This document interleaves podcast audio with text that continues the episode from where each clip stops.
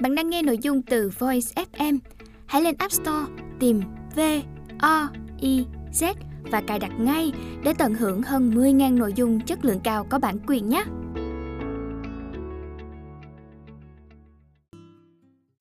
Bạn đang nghe sách nói tại Voice.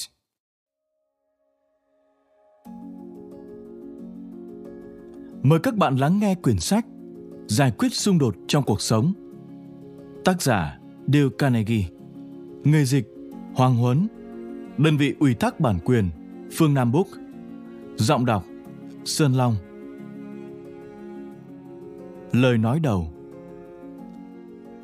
mỗi xung đột mà chúng ta đối mặt trong cuộc sống đều có mặt tích cực và tiêu cực của nó nó có thể là nguồn truyền cảm hứng, giúp chúng ta học hỏi, mở rộng kiến thức, thay đổi bản thân và phát triển nó cũng có thể là cơn giận dữ nỗi sợ hãi sự xấu hổ cạm bẫy và gây ra thái độ kháng cự việc nhìn nhận nó là như thế nào còn tùy thuộc vào chúng ta cũng như thái độ chúng ta đương đầu và giải quyết nó kenneth clark và John Goldsmith, các tư vấn viên kiêm tác giả. Chúng ta đang sống trong một thế giới có nhiều xáo trộn, có nhiều thứ không đi theo trật tự như chúng ta mong muốn. Và điều này hoàn toàn đúng trong công việc của chúng ta. Trong môi trường công sở, xung đột phát sinh giữa chúng ta và các cộng sự, sếp, khách hàng, đại lý và những người khác. Trong cuộc sống cá nhân, chúng ta vướng phải xung đột với những người sống trong cộng đồng những người trong các tổ chức xã hội khi tham gia sinh hoạt và giải trí chúng ta cũng có thể có xung đột với những người không thích mình và thân nhân trong gia đình thậm chí khi không trực tiếp dính líu tới cuộc xung đột, chúng ta vẫn có thể chịu tác động bất lợi của nó và có thể bị lôi kéo vào cuộc để dàn xếp nó. Trong cuốn sách này, chúng ta sẽ tìm hiểu những nguyên nhân gây ra xung đột và xem xét cách thức để đối phó với chúng. Chúng ta sẽ thảo luận những vấn đề sau. Nhận diện những nguồn gây ra xung đột để có thể biết được cách thức phòng ngừa. Phát hiện những xung đột còn đang tiềm ẩn và làm chúng lộ diện. Đưa ra cách thức để giữ các tình huống xung đột theo hướng có lợi. Giải quyết xung đột sao cho không gây nên sự oán giận? Nhận diện những vấn đề có thể gây tranh cãi và cách dàn xếp sự bất đồng. Xem xét quan điểm của những người khác và đưa ra ý kiến có thể chấp nhận. Trên thực tế, mọi nỗ lực giải quyết xung đột cần tiến hành càng nhanh càng tốt.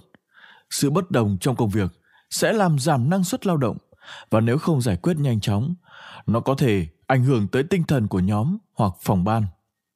Bên cạnh đó, việc không dàn xếp được xung đột cá nhân có thể gây bất mãn trong thời gian dài và hậu quả là mất đi bạn bè hoặc bị tẩy chay.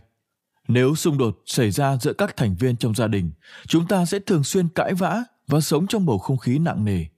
Và cuối cùng, gia đình chúng ta có thể tan rã chúng ta cũng sẽ xem xét cách giải quyết xung đột một cách hiệu quả. Đó là xác định khi nào cần suy ngẫm, kỹ càng, thấu đáo. Bảo đảm những người tham dự lắng nghe một cách vô tư, công tâm đối với những người đang có tranh chấp xung đột với nhau. Tạo điều kiện để những người đang có xung đột có thể cởi mở, trao đổi ý kiến với nhau. Hướng dẫn họ hướng giải quyết xung đột. Xây dựng mối quan hệ tốt đẹp sau khi đã hóa giải xung đột tạo ra môi trường đầy tin tưởng và đối thoại cởi mở, chân tình. Trong môi trường công sở, xung đột cũng như bất đồng ý kiến không chỉ ảnh hưởng tới nội bộ nhóm, phòng ban và công ty, mà còn tác động mạnh mẽ tới cảm xúc của những cá nhân có liên quan. Chúng ta cũng sẽ thảo luận làm sao có thể giải quyết xung đột một cách cẩn thận, kỹ càng.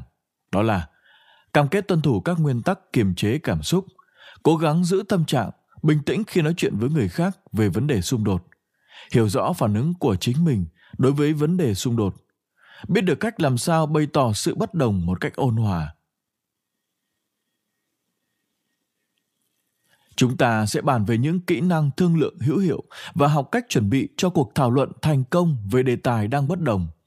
Chúng ta cũng học cách làm sao đưa ra lý lẽ thuyết phục đối với quan điểm của mình, cũng như biết cách khi nào và làm sao có thể thỏa hiệp với đối phương bao gồm giải pháp đôi bên cùng có lợi để mỗi bên đều thỏa mãn chúng ta nhận ra rằng sẽ có những lúc phía chúng ta không gặp thuận lợi và một số người cảm thấy thất bại và nản lòng Và trong chương cuối của cuốn sách, chúng ta sẽ học cách làm sao đương đầu với thất bại và vươn lên với thái độ lạc quan, sẵn sàng đối mặt với thách thức mới trên con đường đi tới thành công.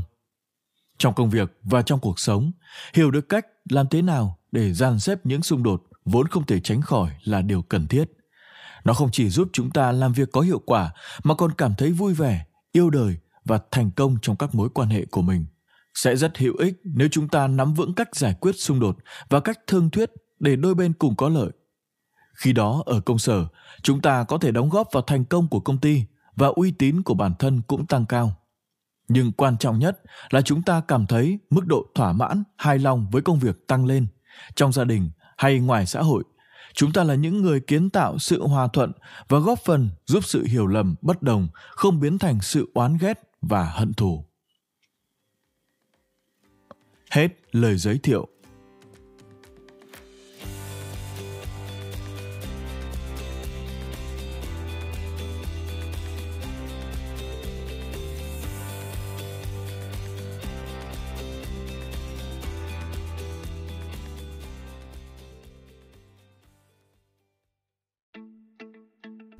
Bạn đang nghe nội dung từ Voice FM. Hãy lên App Store, tìm V O I Z và cài đặt ngay để tận hưởng hơn 10.000 nội dung chất lượng cao có bản quyền nhé.